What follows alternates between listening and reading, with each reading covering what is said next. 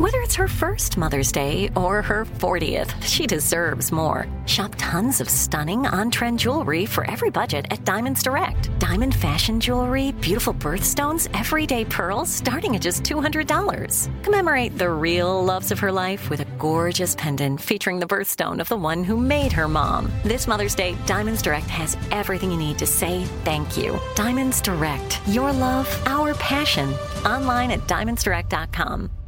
Me. Focus Features presents Back to Black. I want people to hear my voice and just forget their troubles. Experience the music and her story. Know this. I ain't no Spice Girl. Like never before. That's my daughter. That's my Amy. On the big screen. I want to be remembered for just being me. Amy Winehouse, Back to Black, directed by Sam Taylor Johnson. Rated R, under 17, not a minute without parent. Only in theaters May 17th. This is your moment, your time to shine, your comeback. You're ready for the next step in your career, and you want an education employers respect. So you're not just going back to school, you're coming back with Purdue Global. Backed by Purdue University, one of the nation's most respected public universities, Purdue Global is built for people who bring their life experience into the online classroom. Purdue Global, Purdue's online university for working adults. Start your comeback today at purdueglobal.edu.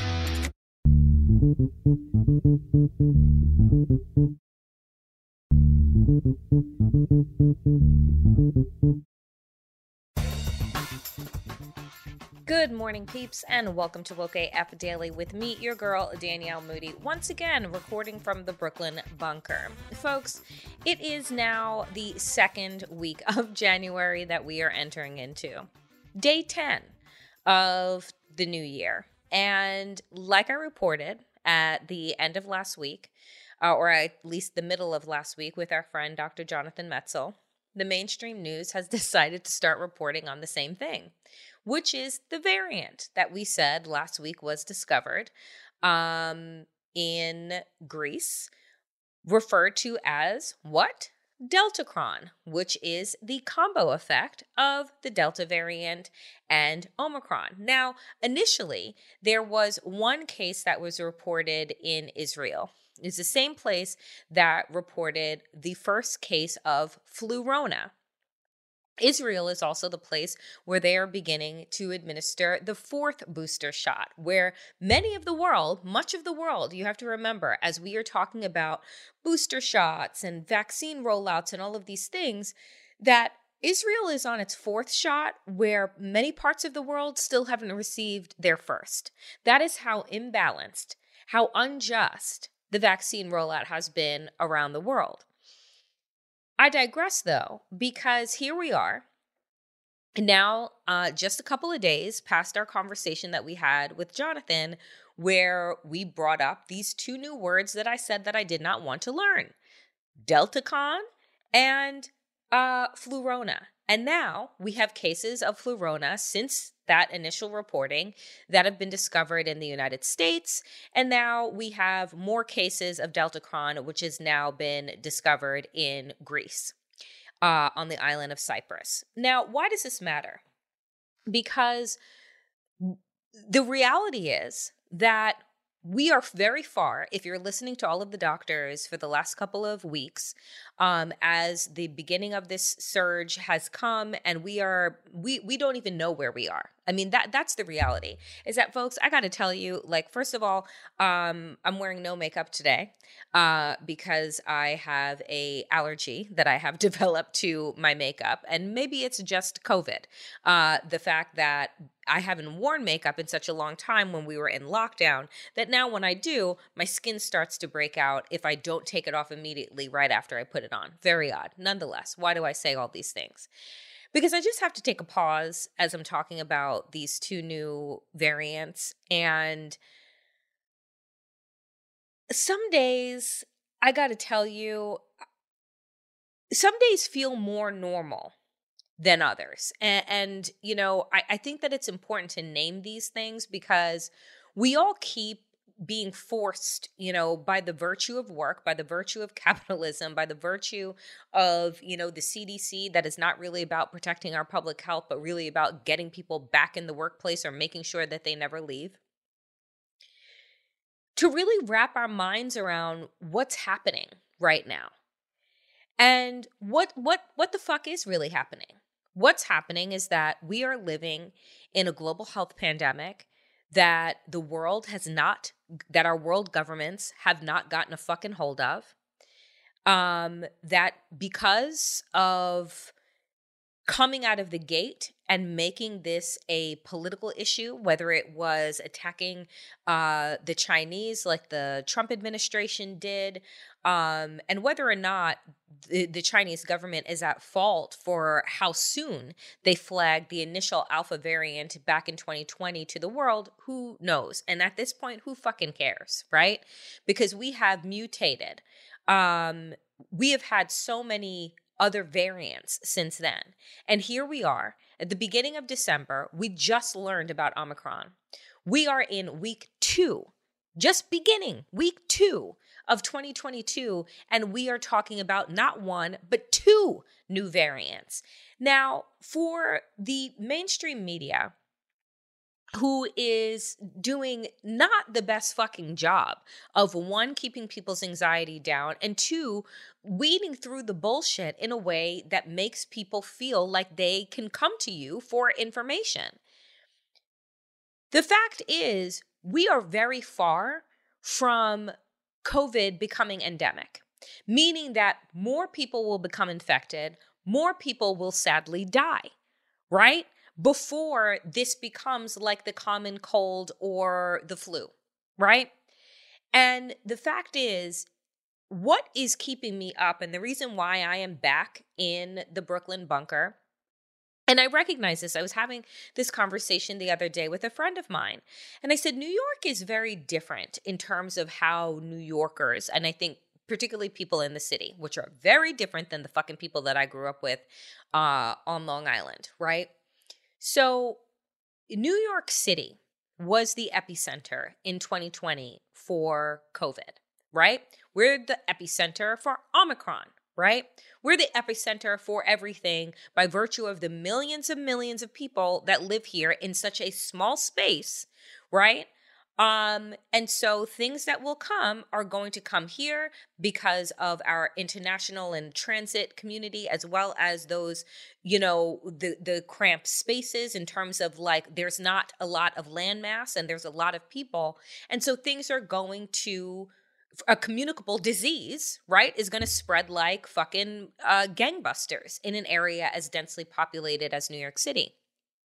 And so I say that to say that there is a deep post traumatic stress from 2020 of the early days of lockdown when all you heard on the streets of New York City were sirens were ambulances. There every business was closed down everything was shut down all the iconic areas that you're used to seeing in movies and on television that are you know run amok with tourists and and and New Yorkers alike were eerily quiet, right? Empty. And so I can always tell how things are trending with the virus by virtue of just being in New York.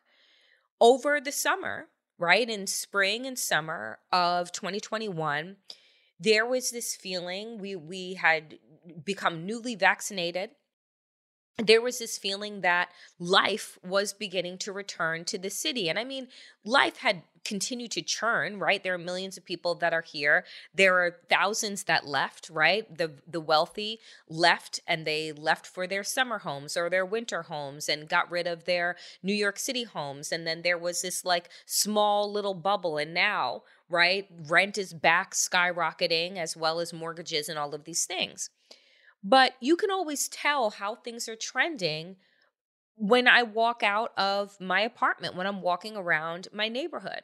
In the spring and summer, there was this sense that we were going to be able to return to a, a new normal, right? A new abnormal, where you could walk into a restaurant and now not only did you need to have reservations, but you also need to be able to show proof of vaccination. And that you were only going to be able to eat inside and go to the gym and go get your hair cut and go to certain places if in fact you were had proof of vaccination. In other places obviously like the supermarket, pharmacies and what have you doesn't matter. You're not sitting down at a table, opening up, taking off your mask and having droplets everywhere. But I had noticed that you know, we had gotten to a place where New York City's vaccination rates were so high that folks felt like they could take off their masks when they were walking down the street and kind of like not scoot to the other side of the sidewalk, which is really fucking difficult to do in some very busy parts of uh, of the boroughs. But as as like this this surge, as winter began to come as the seasons began to change and we went from summer into fall and then in early winter it was like i started to see people wearing their masks again outside. I started to see the outdoor dining places still really full right? But then now starting to weed out one because it's colder, but because two, people in New York are self are putting together a self-imposed lockdown for the privilege that are that were supposed to return to work or or their jobs completely changed and now they're just totally remote, right? Like they're just staying home. And you're seeing as you're walking around, you know, the regular shops are open uh, obviously, but like the restaurants aren't as full, and people are back to wearing their full masks on the street and giving each other space, right, as you're walking. That to me tells us this is far from being fucking endemic, right? Like now we have these seasons of death in this country. And that's just something that is so mind boggling that for the past two years, we've been turning on cable news and watching a death ticker. Just think about that for a fucking moment, right? And the fact that it has become so normalized that we just talk about, well, 1,500 people died today or 600,000 people are infected today. The, the things that have become normalized in the last two years are so goddamn unsettling that there are some days and moments like this past weekend where I just sit back and I'm like, what the fuck does the end look like? Right? Like, can we even begin to imagine what the end could possibly look like when we are smack dab in the middle of an incredible surge where everybody wants to continue to tell us that, you know, don't worry, the symptoms are mild and blah, blah. Yet our hospitals are at a breaking point. Some are breaking, right? And now we have two new goddamn variants Deltacron and Flurona. And I'm just like, is this how we all go out? Like, it's not a comet, it's not aliens, right? Like, it's it's not the movie the day after tomorrow when there's the flood and the storm and everything and it's you know perfect chaos at one time is it this is it that we're just all sitting around back you know self-sheltered on pins and needles waiting for them to make the announcement that oh Here's the super of super variants that now evades all the fucking vaccines, all of the boosters. You can't touch shit. You can't go outside. And like, this is it. I just, you know, sometimes I really look around. I look around my own apartment and I think about how much life has changed. I think about how normal it is now to, you know, instead of make phone calls, you're on FaceTime with people, right? Like, oh, let's just hop on a Zoom. And how having folks in your home, much like you guys are right now in my living room, has become the norm. I remember watching sci fi movies and seeing people, you know, we don't have the holograms. Um, that's not popping up in our homes. But when you look at technology, when you look at the way that this pandemic has changed the way that we fundamentally relate with one another, right? Like when you can say, hey, friend, do you want to do a happy hour? And they're like, ooh, virtual or in person? Like we were not saying that in 2019, 2018 right? We move into the 2020s, into this new decade, and it is a new, it's like one new crisis after the other. And I think sometimes we're we are just trying our best to get by, to make do, that it's even too much for us to allow our minds to think about how drastically fucking different everything is now. And I say, take a pause because it's overwhelming. You know, I, I, am like, damn, today is January 10th. It is 10 days into this new year, and we have two new variants. What the fuck is it going to look like in the spring? Now, the good news, right? The good news is this is that what I believe, and I'm not a doctor or a scientist, and I don't pretend to be one. I just pretend to be somebody that, like, you know, analyzes the world and looks at it through a multiple of different perspectives. And what I am seeing, at least what the last two years is showing us, right, is that we are going to have these seasons of death where life is going to feel somewhat um renewed and refreshed and normal, right? And I use heavy quote- quotations with that and normal for a couple of months, right? Roughly, probably from April until, you know, until the beginning of the Thanksgiving Christmas holiday mashup. So you'll have April, May, June, July, August, September, October. You'll have, right, roughly like half the year that seems relatively normal.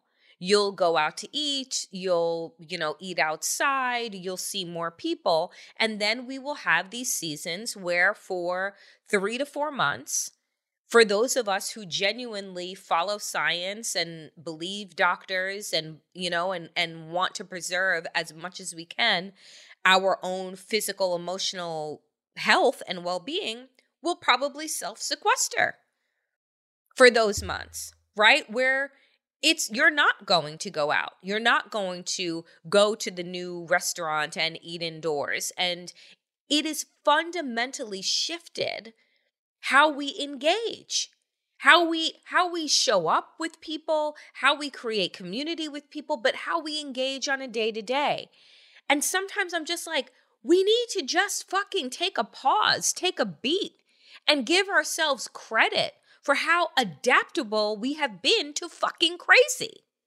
this shit is nuts i walk out of my apartment and i'm looking around and some days i'm like the security that I feel that there are people that at least live in my immediate community who are all masked up. And of course, now the other thing too is that all the masks have changed, right? Where we all thought we were going to be cute, show parts of our personality, you know, try and add some, you know, bit of flair to a situation that seems so dire. Well, now we're all just in KN95 masks, if in fact you can afford it or find them and they're not counterfeit. But it's just, you know, I want us to give ourselves credit for how much we are adapting to times that are so completely and totally out of our control.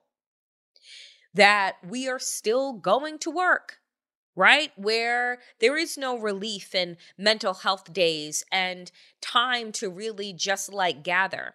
I saw this meme, and this is what prompted today's show opening, you know, and it was like, you know, it was supposed to be funny, right? Like lighthearted.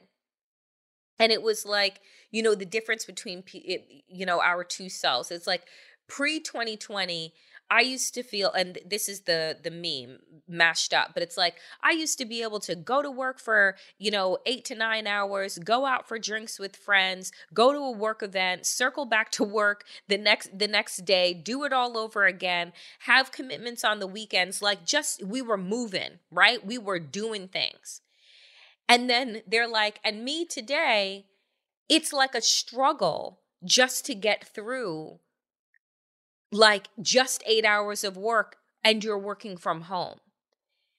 And while like the meme in and of itself is supposed to be funny, like how much we were doing versus how much we can do.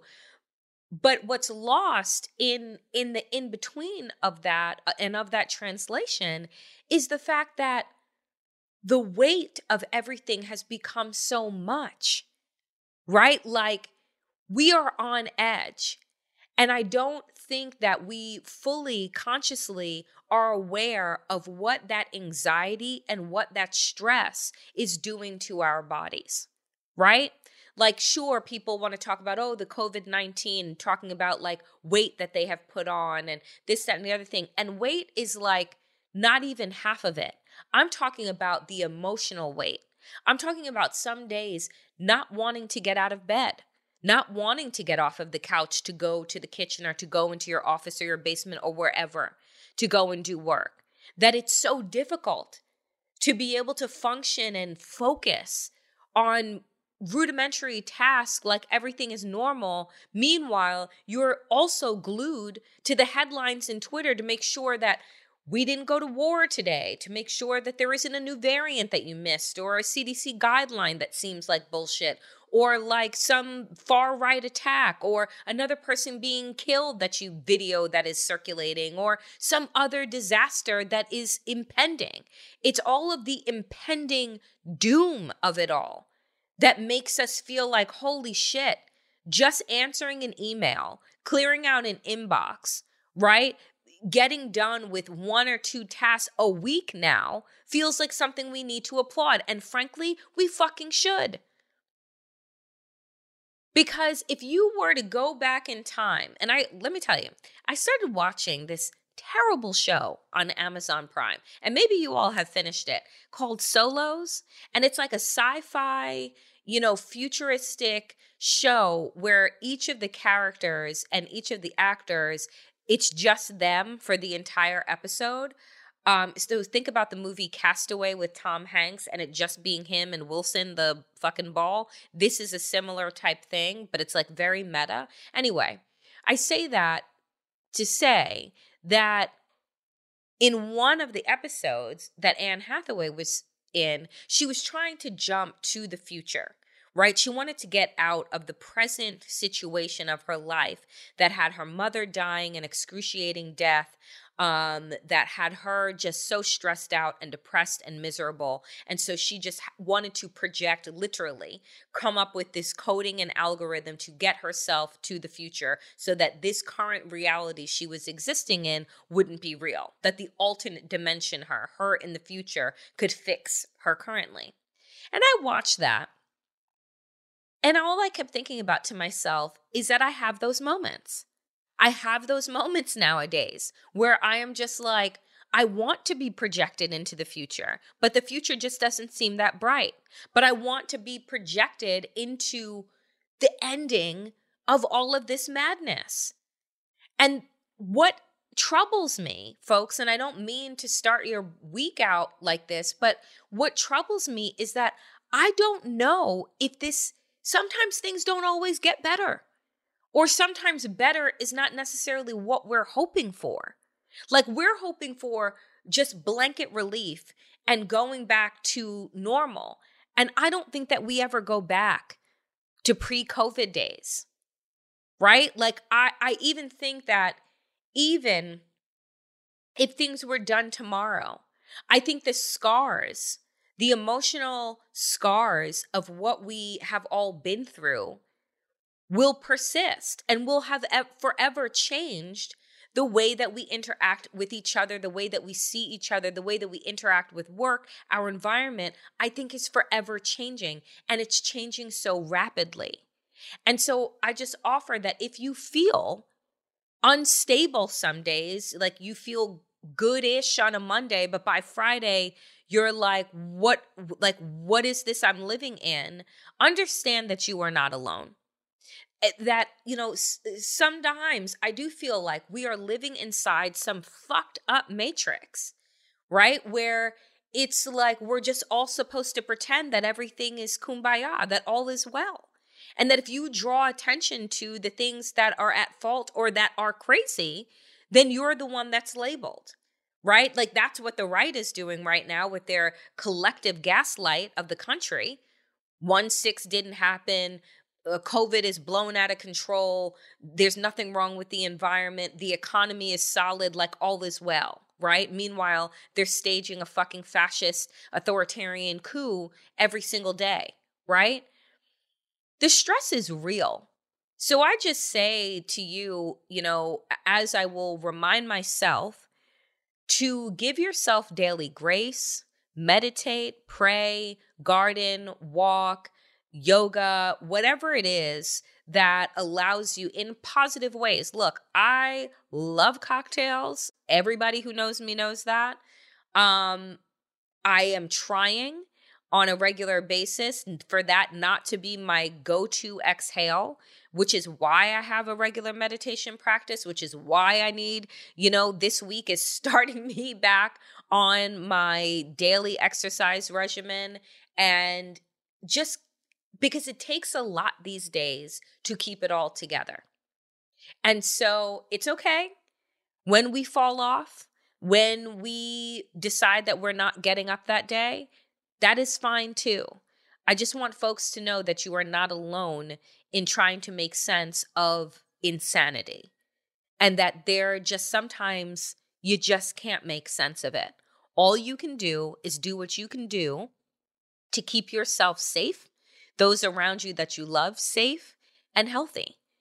And that be the success of the day, of what the daily successes look like. I think that not only do we need to get rid of this idea that we're going to be able to quote go back to normal but i also think that we need to get rid of these predefined you know ideals of what success looks like. Because success what success looked like for you in 2019 is not going to be the same thing that success looks like in 2022 and I think that if we're honest with ourselves and the people around us about that, then we'll be able to maneuver, be nimble in ways that help us to not only deal with this moment, but to find ways to thrive in it as well. Coming up next, folks, is my conversation with our good, good friend, Glenn Kirschner, MSNBC legal analyst and the host of Justice Matters. We are going to delve into the current sentences that were released for some of the 700 plus insurrectionists that have been picked up, Merrick Garland's speech and what Glenn thought about that, and whether or not this is signaling that the Justice Department actually has a spine and is going to do something, and much, much more. Folks, you know that I have been dying for my first conversation with our next guest in the new year, Glenn Kirschner, MSNBC analyst and the host of Justice Matters.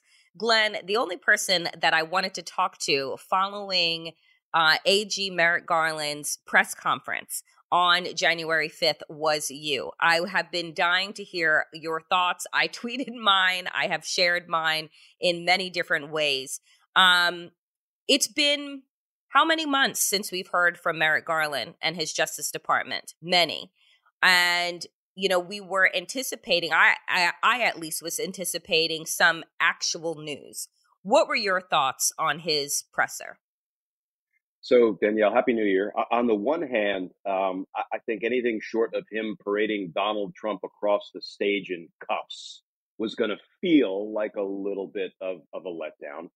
Um, but there were three things that he said that I was really happy he did say.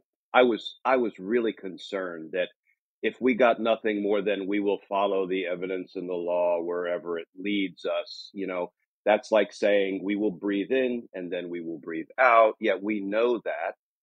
But here's here are the three things that he said that I appreciated.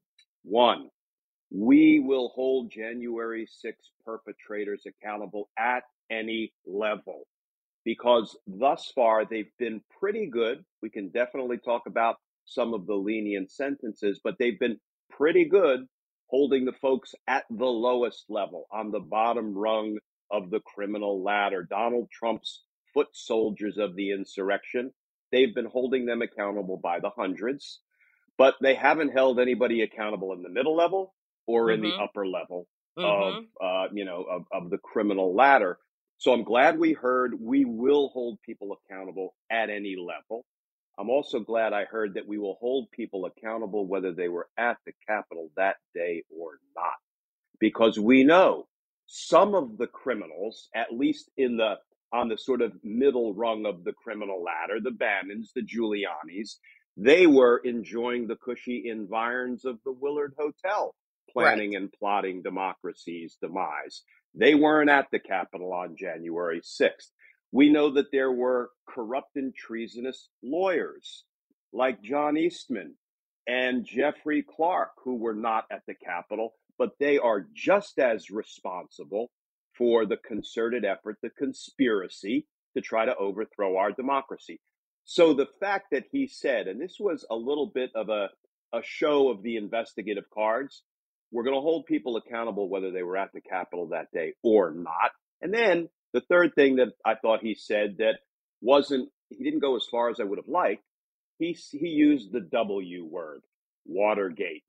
And he mm-hmm. didn't use it for the factual proposition that Nixon's Watergate is a lot like Trump's insurrection.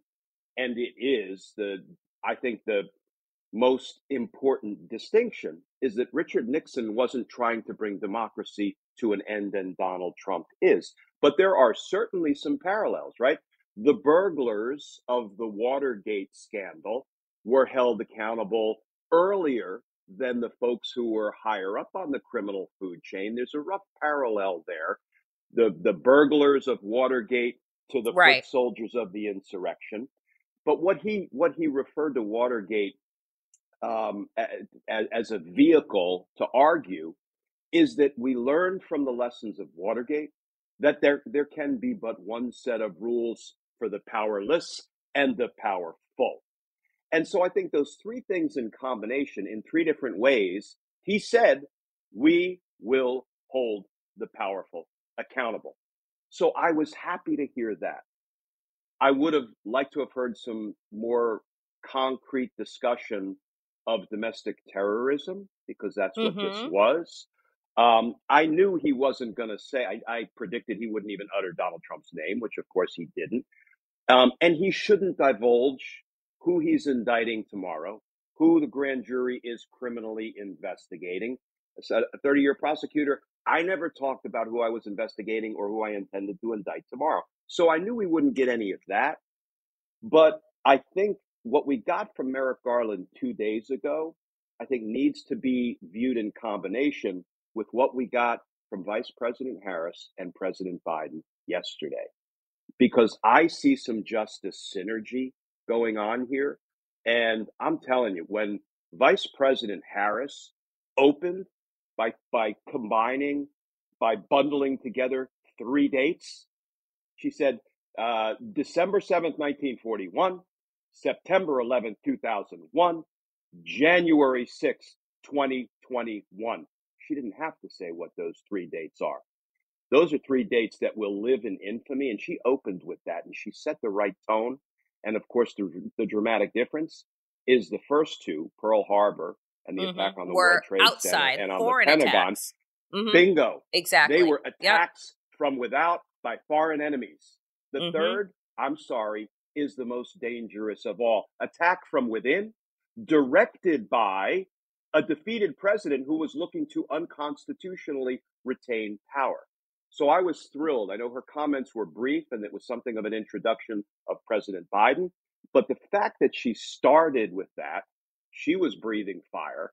And then Joe Biden stepped up and talked as forcefully about the insurrection as he could have spoken. And listen, when the president of the United States, first of all, calls out a former president and just MFs him based on the evidence up and down, right?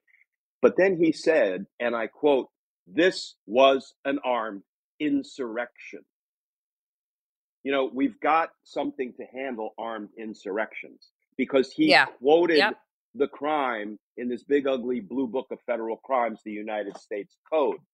So when you take what um, Merrick Garland said two days ago what Vice President Harris and President Biden said yesterday. You also view it through the lens of the House Select Committee saying in recent days, both Chairman Thompson and Vice Chair Cheney, we will be hearing. We expect to hear from the vice former Vice President Mike Pence, and we look forward to his cooperation.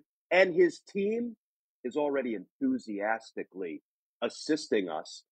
I'm telling you, it feels like there is just this synergy. I know I always see the glasses half full, and yet I'm always thirsty. I don't know what that means, but I'm telling it, you, it means something. Yeah, it Um, means it means something. You know, I'm the- the- I do think. yeah, I do ahead. think we're headed in the right direction. I really do. You know, w- whenever we think about Watergate and we think about the fact that it was what was it 218 days, right? Uh in, in until justice was kind of laid down. I, I still, Glenn, I guess my frustration is when I thought about the Garland and uh, presser, I was I was under the impression that he was going to announce and we're going to have an independent counsel and like this is and this investigation you know is is you know these are the steps that we are taking this is what we have done i thought that we would get more of a laid a, a layout of what has happened. I appreciated the fact that he's talking about the 15 terabytes of information talking about the thousands of people that have called in with tips uh, talking about the hundreds of people that have been arrested, but they've all really been low level sentencing. I think what is the longest sentence that has been laid out right now? Has Uh, it been for the QAnon five shaman? years, right for for for five or six years, and they probably won't serve that entire thing. And I just, you know, the question that I have for you is when Garland said initial charges are always lower, right? And then we build from there. And I think to myself, how do you not send a message though with these initial with these initial accounts that you broke into the halls of democracy? I was happy when Biden said they defecated in these halls, right? Yeah. Like I I needed him to bring forth the visual in the way um that it was it was necessary in the way that the New York Times had laid it out uh earlier in the week with all of the injuries both emotional physical um the brokenness the suicides. I I wanted them to lay that out but I said why wouldn't you send a direct message? You broke into these halls. Yeah. the minimum sentence that we're giving out for everyone 10 years How is that not and and and again it's always to me and i have to i look through everything with the lens that america looks through everything which is a racial one. I know and we know we've talked about it. If these were black people if these were latinx people if these were muslim americans would we be waiting around for a whole year for these light sentences to be to be put down or saying that we need to dot more i's and cross more t's No, but we have never treated our minority brothers and sisters fairly, equitably, uh, on par with white America. We never have. And I'm not going to say we never will because that is our fight, right? That is not a destination. That is a daily fight that you and I and others will be fighting every day for the rest of our lives. Then our children will be fighting it. Then our grandchildren will be fighting it. Let's not fool ourselves. We'll make progress. The arc of the moral universe continues to bend in the right direction. I think there's been a kink in that arc that we are trying desperately to straighten out, so it will continue to bend in the right direction. But I have faith it will continue to bend in the right direction. Um, but you're absolutely right. There are two standards, there are two systems of justice uh, in policing, in the court system, in politics, in the business community. Um, and that is our fight, and it will always remain our fight. Um, but but when Merrick Garland said, and I, and I'm with you because yes, the way the Department of Justice investigates is from the bottom up. It's the way I did it when I was investigating gang cases, RICO cases, conspiracy cases. The problem is this circumstance is unlike every run of the mill gang or RICO investigation, and it calls for different action, dramatic action, action that will both immediately pr- protect our society and our democracy in a way that you know reflects the the danger of what we just went through and what we're still facing. So that's the part that upsets me. Don't tell me you're treating this like every other investigation. We we investigate from the ground up. We go after the smaller fish. We flip them against the medium fish. We try to get the big fish. All bets should be off. Right. I believe Right. you should make a dang statement. Lock up at least the medium level fish and try to flip them. Do something different because in every other investigation, democracy's future is not hanging in the balance. So, and I am a, believe me, I've been a vocal critic of Merrick Garland and the Department of Justice. He got the E. Jean Carroll decision wrong. He, Yes. um, he, you know, that there are any number of things that they have done that I disagree with. I don't like the pace that they've set. Um, I don't like the fact that they're treating this the way they treat every other investigation. Now, I do appreciate that he said, we will investigate. We will hold people uh, uh, accountable at every level, whether there or not, one standard of rules. Um, and he also said something that actually is really important. He said, we will do it all consistent with the Constitution and the civil rights of all people. That, uh, and I take him at his word when he says that, because regardless of how aggressively or how unconventionally you go after the insurrection, you still need to honor the Constitution and the civil rights of all people. But you know what? You're talking the talk. How about we start walking the walk? You know, it, Donald Trump was supposed to give a speech on January 6th. And, you know, because of Republicans' uh, pushback, uh, Steve Bannon gave it instead. And Donald Trump is going to give this speech, whatever he was going to say, on January 15th, as if the dates actually matter. But um, the fact to me is that Steve Bannon is free. He's still walking around and able to give speeches when we know what he was a part of. And I don't even consider him a medium level person. And he's still walking around free. Peter Navarro was on MSNBC Bragging about literally sa- saying that there were 100 Republicans that were on board. How is it that these people are still presiding over our country, still voting or not voting, obstructing policy, and are not in cuffs somewhere? We have Democratic members that right now are retiring in droves. And one of the foundational me- reasons for that, they are scared to work alongside their colleagues. There are still metal detectors up, not for possible insurrection and threat from the outside, but from threat from the inside. So this has already fundamentally changed the way that our government works. And yet these people are, and I, I would imagine that if I'm a member of Congress and I was scared for my life on the floor of the House that day and these members are still walking around free and I know that they were on calls, I know that they were messaging, what message does that say to them about their safety? So, um, absent accountability by way of criminal charges for the middle level players and and the top dogs of the insurrection, absent accountability, our democracy doesn't have a chance. With accountability, our democracy has a chance.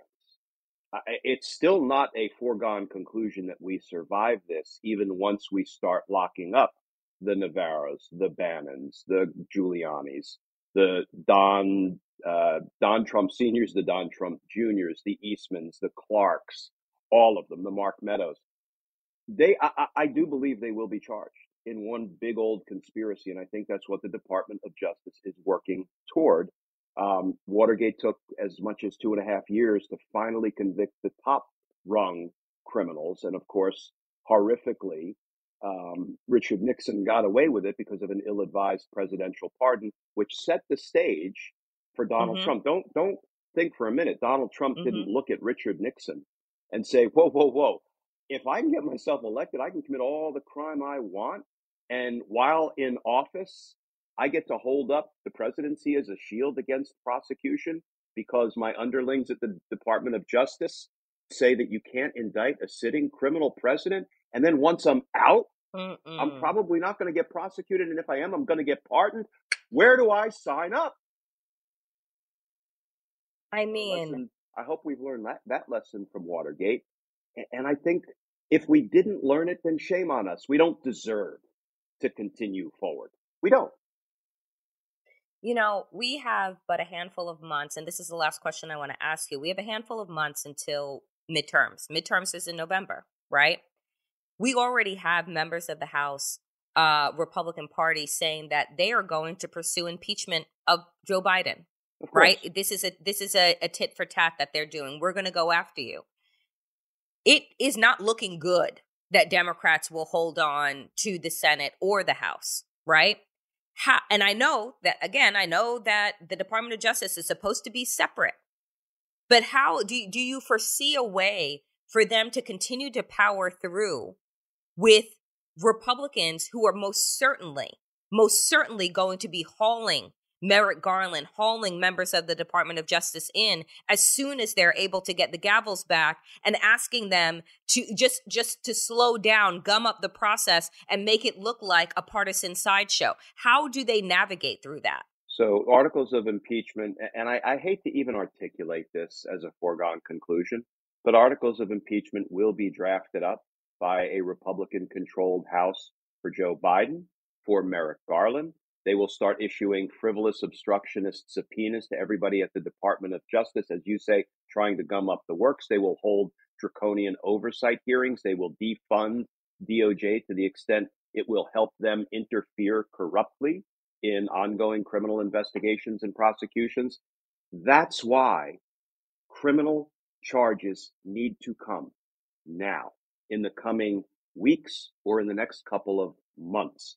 I believe Merrick Garland, and I, you know, hear rumblings. I mean, that statement that he made was also to um, assuage the concerns of many, many, many of the people inside the Department of Justice who want to start charging corrupt high government and former high government officials.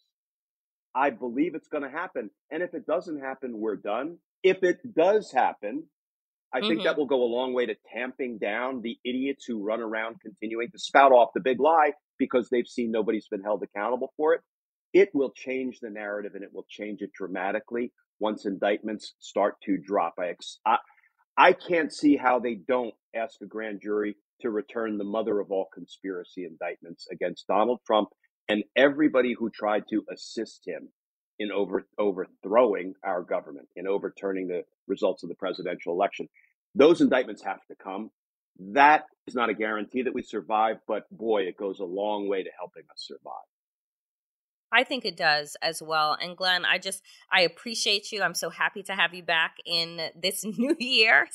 Just a few days in to 2022 and I think that we are in for a ride and I appreciate you always being one of our guides on that ride. Oh, Thank you so much I'll for your time. See you next week, Danielle. See you next week.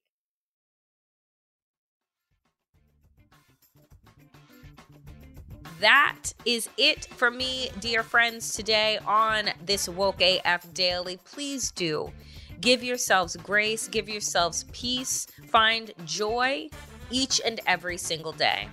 As always, power to the people and to all the people power. Get woke and stay woke as fuck.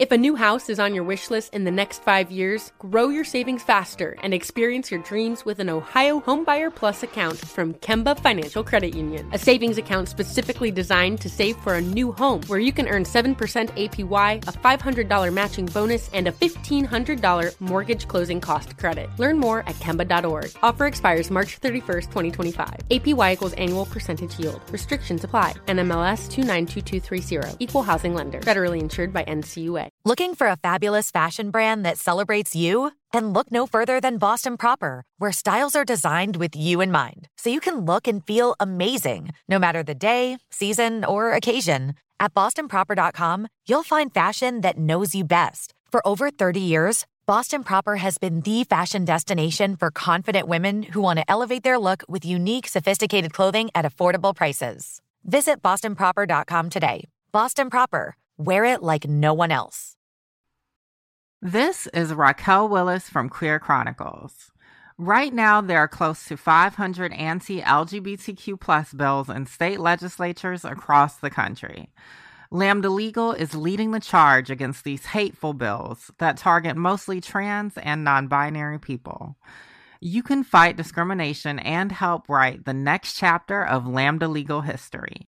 To learn more about their open cases and to donate, visit lambdalegal.org. That's lambdalegal.org.